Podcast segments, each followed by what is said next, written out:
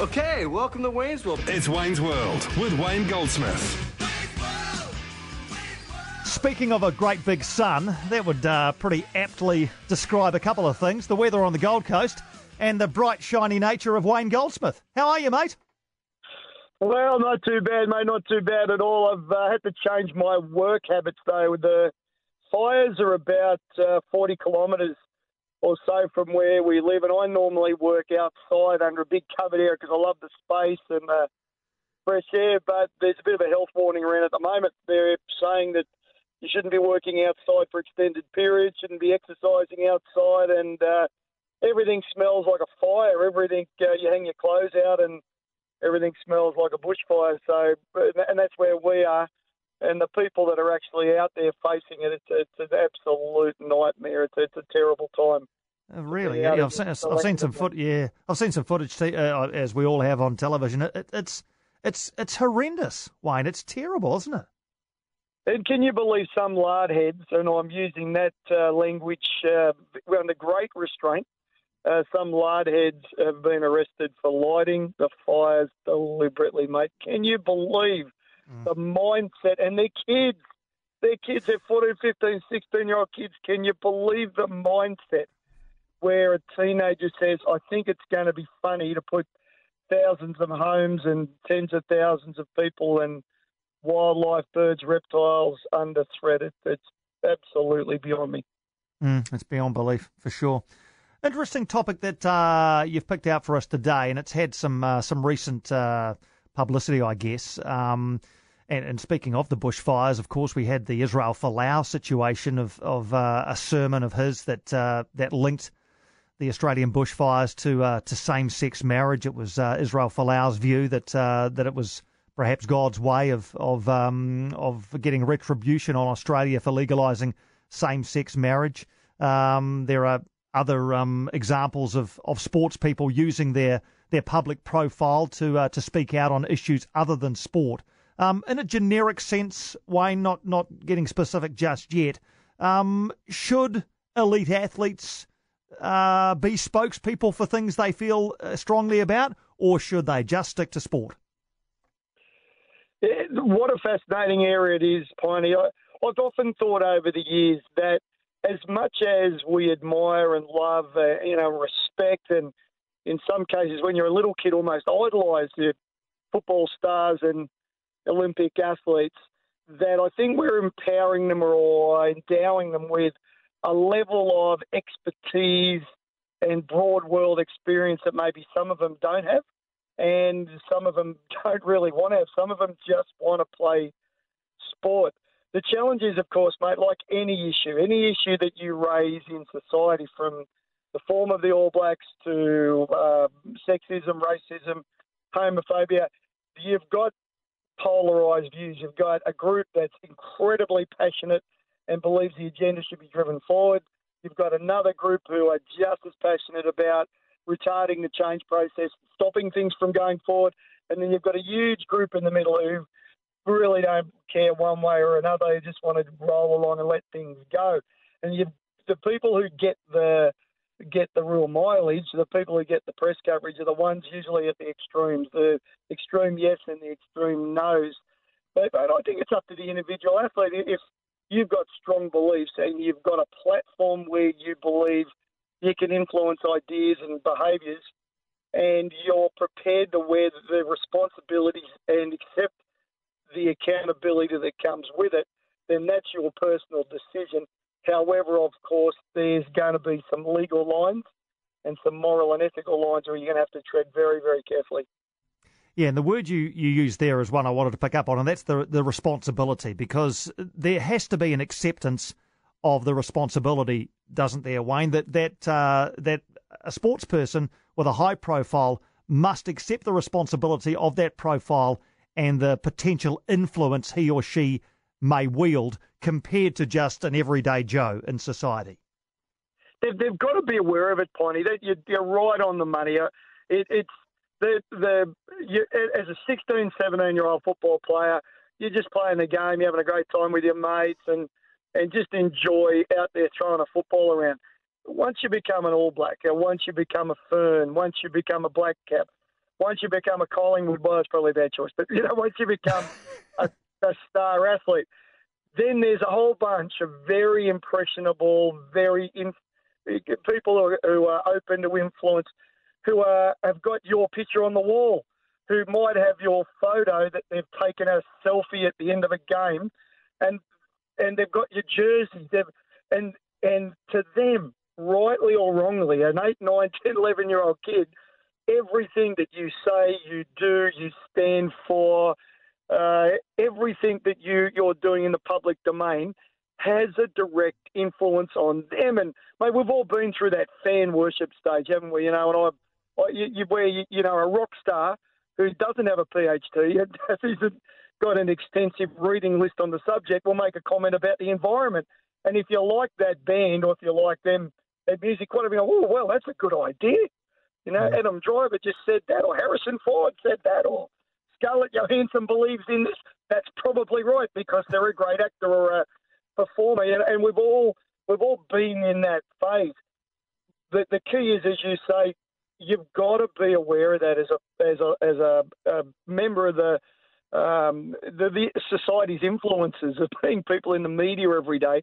That there are so many people hanging on what you say and your views, and that's a massive responsibility. That's an incredible responsibility. You've got to be willing to take that on. Mm.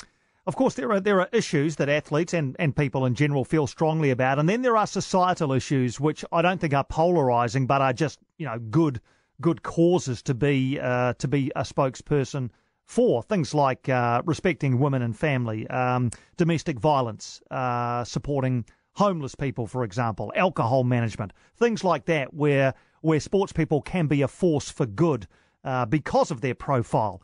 Um, should they? I don't think anybody should be compelled to do anything they don't want to do, but but um, you know, should sports people at the top level think seriously about using their profile as a force for good on issues like this?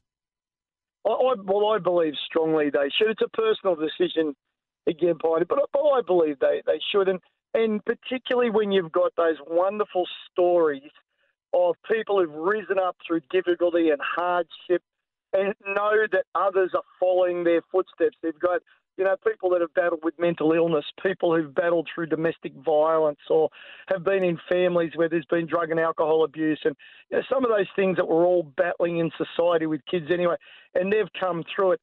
They've got a time and a moment in the spotlight where they can shine and say, hey, look, I understand. You know, they've got that empathetic – connection with the audience. I, I know what it's like. I grew up in a household where there was domestic violence. I grew up in a household where women had no rights. I understand what it's like, and I fought back. And right now, there's an opportunity. You know, they've they've got the potential to sell some wonderful stories and and stories of hope where people feel they may not have any.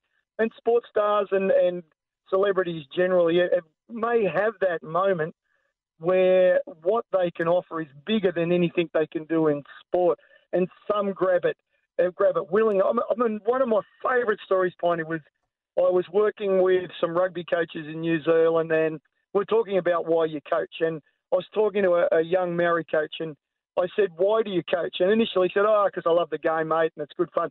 But eventually he said, "You know what?" He said, "I grew up in a family where it was very tough." And uh, he said there was a lot of violence. It was very tough for us. And when I went to the rugby ground, I felt at home. I felt loved. I felt cared, and I felt that that was like another family. And I looked forward to it. And he said, I want to be a coach that says that every kid in New Zealand come to the game. You'll be safe. You'll be loved. You'll be supported. You'll learn something. Life is never that bad when you've got somewhere to go. I want to be that coach. And I could have hugged the guy, mate. I looked and thought, he's got it. He's got, I have an opportunity to change lives.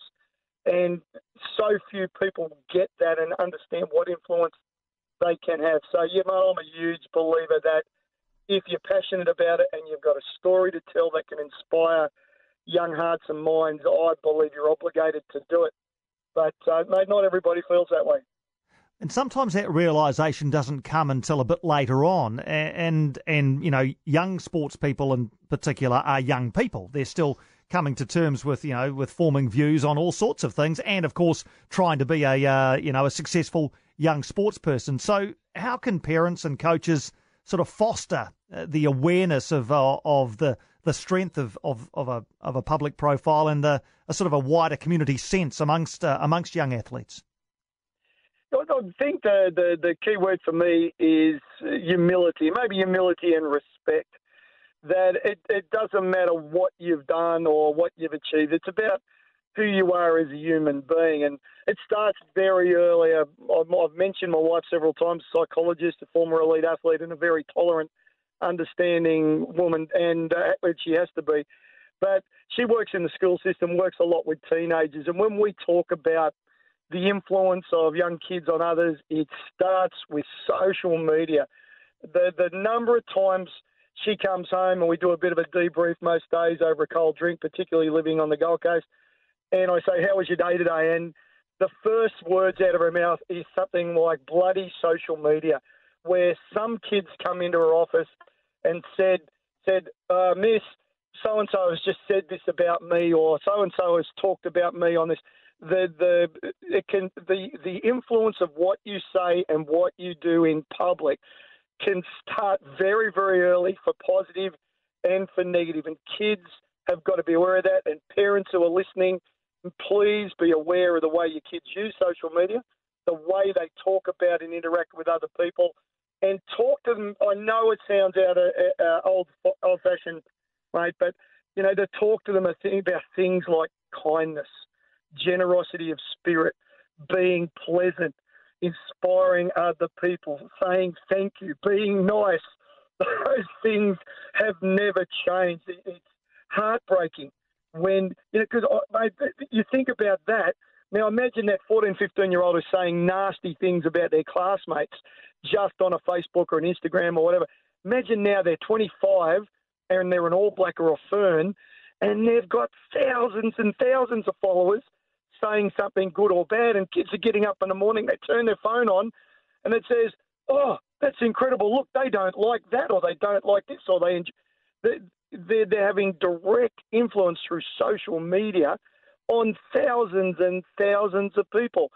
So the message to the parents is very clear: model things like kindness, good behaviour, love, generosity, all those things, and be very, very aware of how your teenagers are applying their, those things through their words and their thoughts on social media. Wayne, from you, great messages as per usual. Uh, look, I hope uh, everything works out uh, bushfire wise. What's the what's the the latest situation regarding you know any kind of I guess resolution isn't the right uh, word really, but where are Australian people with the bushfires at the moment, and how much longer are they going to continue to to affect Australians? It's it's it's a it's a bit of a tough moment, Megan. Or for us, we we're pretty soft. We live uh, 40, 50 k's away from it. The worst news came through this morning was that uh, a lot of smaller, manageable fires, particularly around the Granite Belt and Darling Downs area, which is you know Toowoomba Bow Desert, not that far from the Gold Coast. They've decided to all come together and form a couple of large fires. The the the tragedy is, mate, that even further northwest from where we are one of the members of the SES and on TV. The reality is we cannot put these fires out and they're going to just continue to burn until there's some heavy rain, which doesn't look like coming until the middle of next year. So a lot of people doing it very hard, a lot of horrible stories about families losing properties that have been in generations, uh, in their families for generations. A lot of stories about kids not being able to go to school because of the the density of the the smog and the the, the smoke and the particles in the air. So there's a bit of an asthma and health risk. There's a lot of very sad stories. I don't think I've ever seen it or heard of it being this bad and this widespread. It's even down in Adelaide today, right through central New South Wales, and then right up most of Queensland. It's uh, it's it's indeed a tragedy for the nation at the moment. Just dreadful. All right, mate. Stay safe. Uh, thanks for your time as always, and we'll um we'll wrap the year with you with the final Wayne's World for 2019 uh, a week from now. Where is this year gone, mate? We're another year older. We've lost a lot more hair and probably put on 10 kilos. Just another year. Just another year in the life of Wayne Goldsmith and Jason Pine.